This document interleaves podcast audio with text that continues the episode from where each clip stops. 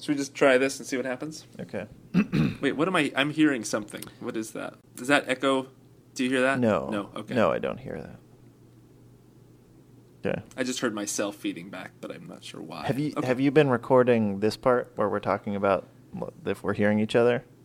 I just started recording it. Yeah, Okay, because it could we could just do like a radio lab episode. that sounds awesome. Awesome. So uh, the, if it, if we sound different right now, it's because I am actually on vacation in Montreal and Mike is in a hotel room in Houston. I am not on vacation, but I'm working. It, Mike's actually doing the job that I should be doing, but I'm on vacation. He's doing But I'm- two jobs. Right, and you're actually you're not on vacation because you're working. Well, so the- I'm ruining your vacation. Th this part of my vacation does feel pretty ruined right now. But I, but I will say that uh, I, I've been here a few days and it's been pretty great. But I, I want to tell you about something because it, it is a how to that I feel like could. Uh, this is it, it might seem like I'm exaggerating, but it could change the world. Okay. So we uh, we ordered a pizza here, and uh, as when it came, I opened the box and I immediately thought that Canadian pizza, or at least Montreal pizza, was different than all pizza everywhere, because it appeared they had baked a dinner roll i- into the center of the pizza. What? I don't even. What does that look like? So there's like a roll. there's a roll like where it where all the points of the slices of pizza meet So what was going on? this is like you get a pizza from domino's or pizza hut there's a little plastic piece that goes right there that keeps the pizza from getting crushed during delivery Like a little tiny table. yeah they're doing it with a roll so so think about all the plastic that we throw away that's a it's an otherwise useless device it, Yeah. it could be used as a table maybe in a dollhouse but that's a small sample. Imagine if that was always edible. If Domino's or Pizza Hut or whoever had a breadstick there instead of the plastic, how how much less plastic we'd have in our landfills, pizza wise. Wait. So how did it taste though? It ta it tasted like bread, like a roll. What What else did you have on the pizza?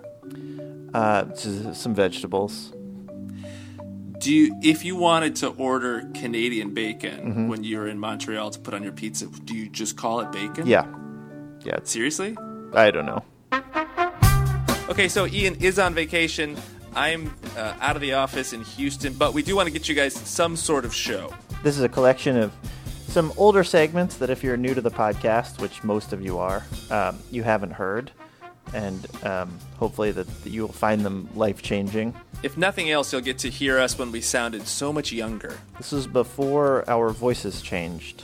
Support for How to Do Everything comes from RDO, a digital music service announcing RDO Select, a new subscription plan for mobile users combining ad free online stations and offline listening. With RDO Select, hear endless stations powered by over 35 million songs and download your choice of 25 songs to listen to offline on mobile or other devices. Learn more about RDO Select at rdio.com slash select. We have another sponsor that we're going to record a credit for in two different countries. I guess that's true. This is our first international podcast. We should make sure that they give us American dollars rather than Canadian dollars. How much are Canadian dollars worth? Uh, it's actually pretty interesting. Um, do you know what a uh, Canadian one one dollar coin is called? It's called a loonie, right? It is called a loonie because it has a picture of a loon on it. Do you know what a Canadian two dollar coin is called? No. A toonie.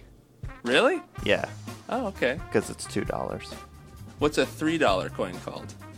It's no that that's not a denomination that any con- any country has. Support also comes from Big Ass Fans, makers of the world's first smart ceiling fan, Haiku, with Sense Me.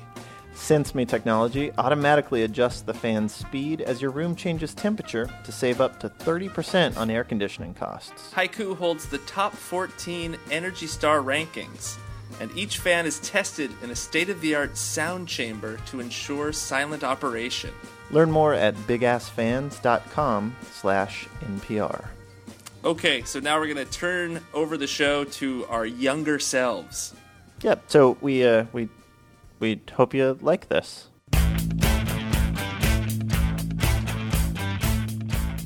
We got an email from Will in Wyoming. His question: How do I act around a celebrity? Right, and Kevin Bacon is He a celebrity. sure is. Kevin, do you have any tips for Will? Well, my my brother, who uh, has obviously spent a lot of time around celebrities, namely me, Yeah. Right. uh, he has um, come up with the forty point rule, and that is that everyone's IQ drops forty points around celebrities. Oh. Okay. So you have to know that you're you're you're probably going to say something stupid, Okay. Uh-huh. but don't uh, worry about it. Like that, that's okay. All right. I would say number two would be try not to mention work that they've done that's 30 years old. So I wouldn't want to say like the first cassette that I ever owned was the soundtrack to Footloose. If I was to That would mention- be that would that would be one that you you, you might want to skip. Yeah. wow, but it's true. So let's say you see a Yeah. celebrity, and uh, you you you recognize them from something you know 20 years ago. You don't you're not familiar with, with what they're doing lately, but you Right. wanna you wanna make a generic statement that's not gonna sound too stupid. That you're gonna Right. be happy about your interaction. What's a good thing to say? I love what you've been doing lately. Perfect.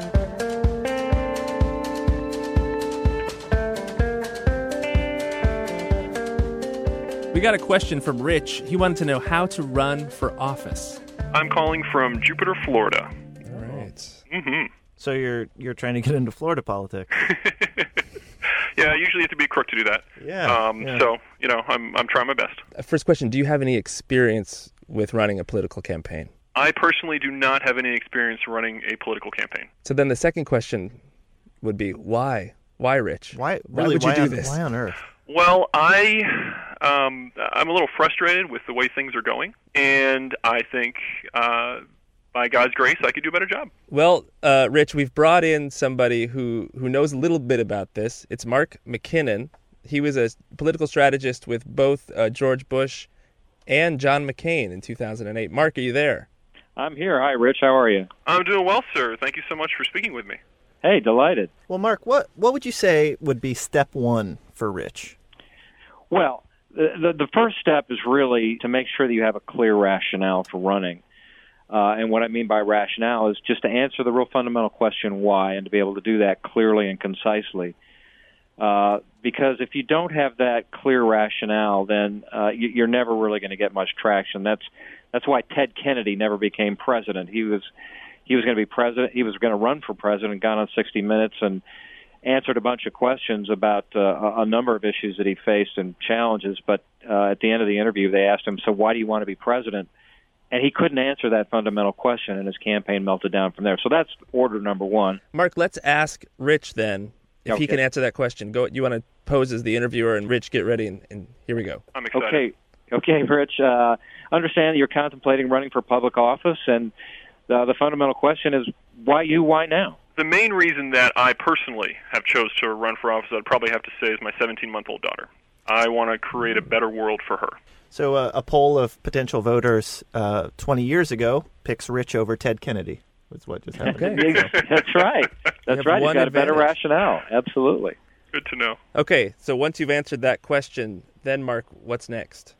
Well, uh, there's the other fundamental issue, which is what are you going to what are you running for? Would you look at running for maybe state senate or the state legislature? I love my state of Florida, and I I I think that I could uh, really have an influence locally starting off, and I I think that's a, a good way to start.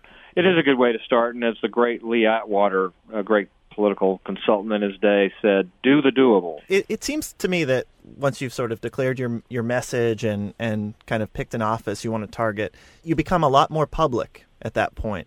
Um, and I wonder if there comes a time when Rich is going to have to think about, um, you know, mistakes he's made in the past and how to how to handle those. Oh yeah, well that's that's always a b- uh, you know the, one of the first things we do when we sit down with a candidate who's running for office is you know you've got to understand that if you're running for public office today that your entire life will be laid out before the public and you just have to be prepared for that. So, Mark, literally you you would say sit down across from John McCain and say, "Tell me every bad thing you've ever done." Yeah, exactly. Fun. And were you were you ever caught off guard? Did something then come out later with one of the candidates you were working with? That Yeah, surprised you? unfortunately, yes. you know, you know what? I I did uh, all the campaigns for Charlie Wilson, and uh, you know the guy that made the movie about Yeah. uh, uh, the Afghanistan guy, and he and he was such a character, and he had all always had these enormous problems with drinking and drugs and women and. Uh, every cycle, it was just such a big issue. In fact, the last campaign we did, we he sat us down and and once again all these rumors about his personal behavior and he had a, bi- a very tough challenger and he sat us all down for the first day of the campaign and said i just want to tell you one thing boys he says i know you're worried about everything but i just i met i met me a good young baptist girl at the church she sings in the choir she doesn't smoke she doesn't drink uh, she's having a real good influence on me and we're going to get married uh, just as soon as she graduates from high school and that that was one of those things where you know with Charlie, you just said, you know, Charlie's Charlie, and he's just going to be what he's going to be. And we just went out. and We said, you know what, uh, Charlie may be the life of the party when it comes to uh, getting your Social Security on checks on time. Charlie delivers, and so just focus on what you do and do it well. Did they did they get married? No, but he got reelected. Hey, Mark, how important is it to have a really catchy slogan? Well, it's it's helpful, but it's more important to have a, a message that is is uh, as we said authentic. Uh, but it's very hard in, in today's information age to break through the clutter. So, Right. you know, if it's uh, what's what's your last name, Rich Goss? Goss? Yes, G A U S. okay. Okay. Well, I think right away. I think Gossam. Yeah. Don't you think? there you go. Well, I think this is Rich. What do you feel? Do you feel like you've got some information now? You can go out and try this. Oh, I'm ready. I, I would actually like to announce my 2020 campaign, if if that's okay on NPR. Yeah, go for it. That's good. I'd like, uh, Goss Haga 2020. okay. Hey, all right. Hey, Blythe. Oh. Finally, get Blythe out there. Put her to work for the American people. It's amazing. Uh, listen, I think Rich has got the fundamental tools. I think we're we're gonna we, let's put him on the radar and keep an eye on this guy. He's like a young Charlie Wilson. Yeah. You know what? Let's do a little campaign ad for Rich. Yeah. Okay. So, uh, Blythe, can can you hit some patriotic music for us? The main reason that I personally have chose to run for office, I'd probably have to say, is my 17-month-old daughter. You can be Rich Goss's 17 month old daughter, America. Here's what top-notch political advisor Mark McKinnon says about Rich Goss. Rich, very very strong And here's what Barack Obama said about something. We also will not let up in our effort to tackle the pressing ongoing challenges facing our country. Rich Goss. Gossam. Maybe this music reminds you of meat. My name is Rich Goss, and I sort of approve the message. Okay, so we talked to you, uh, uh, I guess, several months ago. We got some advice from from Mr. McKinnon. Mm-hmm. Um, ha- has your political career uh, progressed at all? Well, I have looked into city commission, and the the city commissioners are actually have actually been in elected office. Um, most, I think there's six seats, and four of them have been in there for over 20 years, um, and then the others have been in there for you know 15 to 18 years. Okay. Uh, so there's actually an initiative right now um, that I, I recently signed a petition for to have two three-year three-year term limits put in place, and that's a, a good thing for me. Yeah. So that we can get some new blood in there, hopefully. and that new blood being that be- being your blood. Uh, that's what we're hoping for. All right. And I know we uh, one thing we talked about was your slogan, which was going to be "Gossam." And I'm sticking to it. Yeah, you think that's gonna? I think it's something that's really going to, uh, you know, grasp the community, has some power behind it. Yep. You know, and I can uh, just throw out there that that um, Blythe was going to be my vice president, and, and I think that'll that'll be good. Is there such thing as a vice city commissioner When I become city commissioner, there will be. as your first act? Yes. Well, best of luck and keep us posted on your political career. Well, I appreciate it. Thank you so much, Ian. Hey, thank you.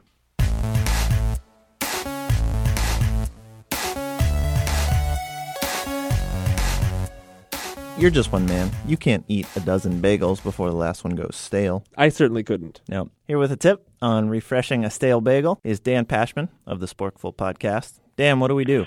All right, guys. Well, first off, you can take a bagel that's very stale. Let's make make sure are these bagels really stale? I mean, is it, are these bagels worthy of this tip? I have a I have one in my hand right now. I'm just gonna Here, let's bang them. I have one too. It's also very hard. If we bang them together, yeah, you'll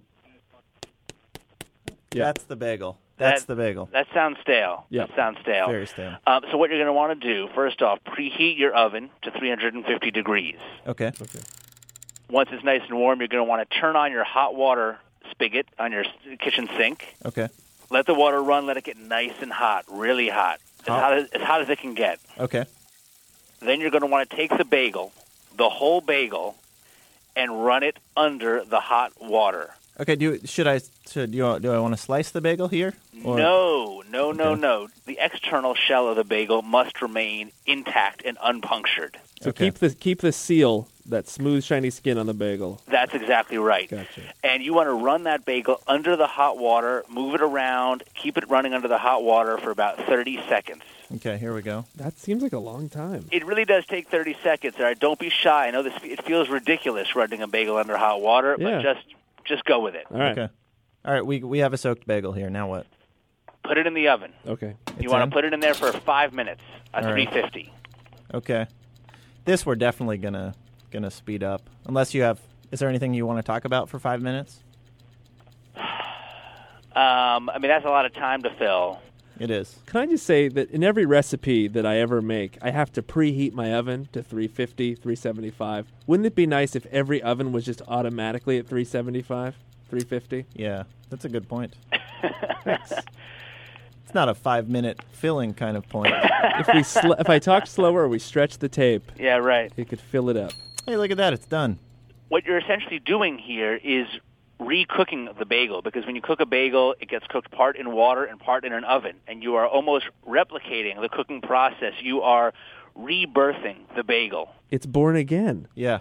That's right. Hallelujah. Hey Dan, you Yeah. have uh, you have changed our bagel lives. Thank you. My pleasure. Thanks, guys. We got an email from Michael, who said he has a, a pretty good voice, wants to get into v- voiceover work. So we called up Andrew Rannells. He stars as Elder Price in The Book of Mormon, which is now on Broadway. And, and like all uh, stars of, of the Great White Way, he got to start doing voices for Pokemon. So, Andrew, how did you get into voiceover work? When I started with all the, the animation stuff, they were still hiring adults to be kids. Now they just, you know, it's so easy to hire kids and do a million takes and then edit it down. Um, but when I started, it was it was faster just to have adults who could sound like kids. But we all kind of ended up sounding like kids who smoked. um, it was like me and a bunch of like you know women in their late 40s who had these really scratchy voices and we were like these little kids these like scrappy kids um, so all of pokemon was like a bunch of you know adults trying to sound like this, and I'm a little boy. Wow. no one sounds like a little no, that doesn't sound like a real child Yeah. No, it sounds like fun work. It was totally fun. It was fun. Um, I mean, all of the, the Pokemon stuff was to was to picture. So we were. Um, it's obviously not written for English. It was written for Japanese. So you'd have writers who would kind of try to like match the flap they call it, Hmm. um, and then we would try to like line it up. But oftentimes you were uh, having to like stretch syllables and, and words to like match flap. So instead of just being like, um, "Where are you going today?" you'd have to be like, "Where are you going today?" Um, to make it fit the weird Japanese mouth flap. And it's called Yeah. matching the flap. Matching the flap, the flap of the lips, I Yeah. guess. the flash Yeah. of the lip. Yeah. So, Um, Andrew, yeah, if we wanted to give Michael some tips on how to break into the voiceover business, could you give him kind of three steps to take? Um, sure. Uh, uh, persistence. I mean, obviously, I did like one thing really well. There are a lot of guys who did who can do a lot of things, and I, I have, I've worked with folks who do like all sorts of voices and impressions, and and that was never really my bag. I just happened to have a voice that was kind of marketable for a time. Um, so it's it's just about like finding what you do Mm-hmm. well, and then showing up for those those gigs that you know you're right for and and just kind of nailing it every time. And it doesn't mean you're going to book it every time, but as long as you go in and like sort of nail what that's supposed to be, you're making a good impression. So These find a folks. good voice. Mm-hmm. Find a good voice. Find whatever your Mhm. voice is, Mhm. um, and then be consistent with it. Well, how do, how do you find that voice? I mean, did you did you think maybe that you had other voices in you, and are there other voices that you've kind of tried out? And I mean, you know, it, it, it for kids when I was working there, like they, you would find yourself on the spot having to, to fix a lot of things or like who can do a Paul Lind impression? And you would just sort of you would be like, you know, looking up stuff on YouTube and then who can do that? And you'd be, you know, forcing yourself to try to do Did you- did you have a things. Paul Lind? I did not have a Paul Lind. Who did I who could I do? Um, I weirdly like when really pressed, I did I could do like a, a weird Ed Wynn type of idea that we used on a couple shows. Uh. How'd that, Um, how's that go? um, well, he, th- he thought of had this crazy lisp, and he would do the thing. So we used it a few times in shows. That were like, that's a good toss-off voice. There's this documentary. I'm going to go off track just for a Yeah. split second here about primordial dwarves. All right. All right. And they uh, they have a very their everything is, is is dwarfed proportionately. So even their their vocal cords are very small. So they have a voice, and I found that I could sort of mimic this voice. So we use that a lot as well. Um, This is a weird, um, like a baby voice that they were talking. you've really got to look at it's this BBC series, and um, they follow like four different kids, and um, and one, I think one like one of them is an adult, but most of them are kids. So it's this British woman, and she would say, um, "Do you think you'd like to have children?" And the little girl would say, Um, yeah, maybe "How many children would you like to have? three, maybe four. What kind of hobbies do you like to do?" Um, karate, soccer, um, karate. So we use that a lot. For Michael, I one once he finds that voice, when he identifies the one voice he wants to try, how can he hone it? Where can he take it to try and you know polish it off? Exercises. I mean, the best I I w- read things out loud at home all the time, and the trick is always to get it done in one take. People will love you if you can be one take guy. So just until you know just whatever random copy the back of boxes uh, you know some random thing in a magazine like i would just start reading that stuff out loud particularly now because of all these pharmaceutical ads and you're asked a lot uh, audition wise to read that you know possible side effects include and you have to make it sound sort of friendly um, that like you know rectal bleeding is not a horrible thing Right. and you're smiling about the fact that you you know temporary blindness and you have to make it sound like it's not really that big of a deal All right, this was There you great, have it. Andrew. well thanks so much and thanks for um thanks for having me All right, you know what? We should call Michael and see how he how he Oh, yeah. does. Good idea. Hello. Hey, is this Michael? Yes, this is. Are you ready to uh, read read us a pharmaceutical label? Here, let me grab one right now. I actually have um, a Benadryl. Uh, Okay, that's a good one. when using this product, avoid alcoholic drinks. Marked drowsiness may occur. Excitability may occur, especially in children. That was really nice. Oh, thank you. Let me ask you this: Can you read that um, like a fifteen year old boy on Pokemon? Okay. When using this product, avoid alcoholic drinks. Marked drowsiness may occur. Excitability may occur, especially in children. Yeah, I think you got something there, Michael. One of our favorite uh, how to do everything regular experts is uh, our resident stuntman, Hal Needham. Here he is helping Ian with one of his questions. All right, a couple weeks ago, I was taking a cab home from work, and it seemed fine. But then my cab driver started talking to me. Mhm. He was telling me about how the Armageddon was right around the corner, and he was stockpiling food in his basement. And I, I at first I tried to, you know, oh, that's neat. What kind of foods? That kind of thing. But then, uh, as the ride went on, it became clear this guy was nuts. He's had nothing to lose too. It sounds like Yeah, yeah, and and I started thinking he's getting angrier and angrier. I might have to jump out of this cab. Okay. At full speed. Uh-huh. So, uh, what, what's your question? What do you want me to Well, uh, what's the best? answer? how, how, to, how to jump out at 50 miles an hour? yeah, yeah, What, what's the best way to do it? Well, the best thing to do, and, and again, eh, I, I've had a lot of practice, but the best thing to do is to hit and roll. Don't lay out flat and go in there like a pancake. Like when I got shot off the horses, the hell they'll run 30 miles an hour. Yeah. I would dive at the ground head first, tuck my arm under across my chest, and do a tuck and roll.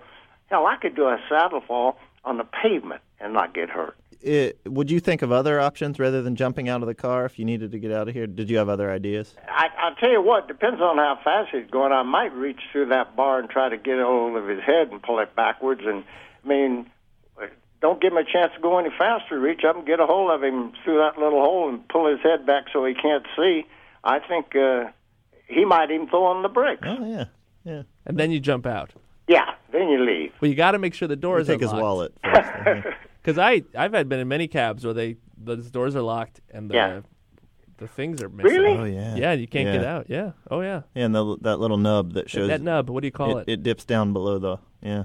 Well, I got to tell you something. If I was in a cab, I, I, I and they locked it on me, I'd raise some kind of hell until he opened the door. Because what if he has a wreck and the damn thing catches on fire and he's unconscious? You know, I'm, I'm, Yeah, I didn't even think Let 'em- about that. I ain't gonna let him um, lock me in no cab. Yeah, most people don't have your experience being on fire as That's- well. that's true. This has been educational, So Hal. good. All right, guys. Talk to care. you later. Bye bye. Hal Needham is author of the book Stuntman. He also directed uh, the movie Cannonball Run. And Smokey and the Bandit. Well, that does it for this week's show. What'd you learn, Ian? I, you know, um, yeah, we we won't do this again. We won't we won't do this again until next time. You we, learned that you don't want to do this again. we won't do one of these shows where we play old segments again until next time we want to leave town. Yeah, probably not till uh, next month. All right, and I think now we have to turn the credits over to Andrew Reynolds. All right. How to Do Everything is produced by Blythe Haga, with technical direction this week from Lorna White and Showbiz Newhouse. I'm Ian. And I'm Mike. Thanks.